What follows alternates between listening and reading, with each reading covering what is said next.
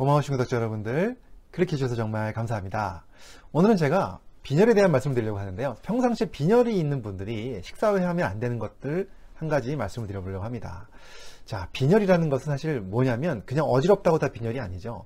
혈액 검사를 했을 때 혈색소, 즉 헤모글로빈 수치가 감소되어 있는 것을 확인해야 빈혈이라고 진단을 내립니다. 어지럽다라는 것은 빈혈이 아니라 그냥 하나의 증상일 뿐이고요.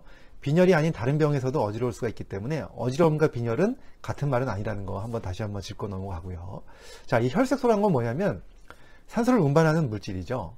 여기에는 단백질과 철분이 함께, 함께 결합되어 있는 물질입니다. 그래서 가장 흔한 빈혈이 바로 이 철분이 부족해 생기는 철분 결핍성 빈혈입니다. 철분이 부족해지면 혈색소가 부족해지면서 빈혈이 생기고 어지럽고 피곤해지죠. 특히 여성들한테 많이 생기죠. 생리를 하는 여성들이 아무래도 철분 결핍성 빈혈이 잘 생길 수밖에 없는데요. 그런데 이런 분들이 치료를 해도 치료가 잘 안 되는 경우가 있고요. 또 어떤 때는 자꾸 자꾸 더 악화되는 경우가 있습니다. 과연 그것은 왜 그럴까? 바로 식사 후에 이 습관 때문에 그럴 수 있다는 거죠. 그것이 바로 무엇이냐면요. 바로 식사 후에 먹는 커피 때문일 수가 있습니다. 그래서 오늘 제가 이 커피 이외에도 여러 가지가 또 있는데요. 이런 것들을 왜 피해야 되는지 그리고 그와 함께 빈혈에 좋은 음식까지 제가 말씀을 드려보도록 하겠습니다. 궁금하시면 끝까지 봐주시고요. 도움이 되셨다면 좋아요, 구독, 알림 설정까지 해주시면 정말 감사하겠습니다.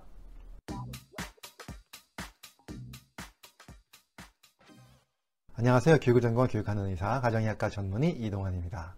많은 분들이 식사하고 나서 바로 커피를 많이 찾죠. 예, 저도 이제 커피를 많이 마시는 편인데, 근데 커피 속에 들어있는 성분이 있습니다. 바로 탄닌이라는 성분인데요. 이 탄닌과 철분이 만나면 탄닌 처리되면서 철분의 흡수를 못하게 만들죠. 그래서 심지어는 흡수율을 50%까지 떨어뜨릴 수 있다는 얘기가 있습니다.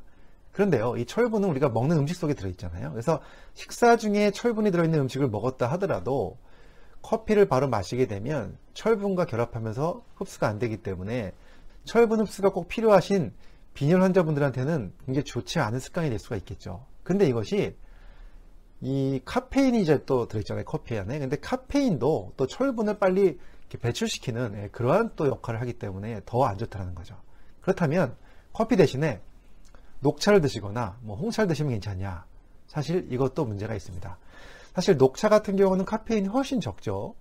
하지만 녹차나 홍차에도 탄닌이 들어 있습니다.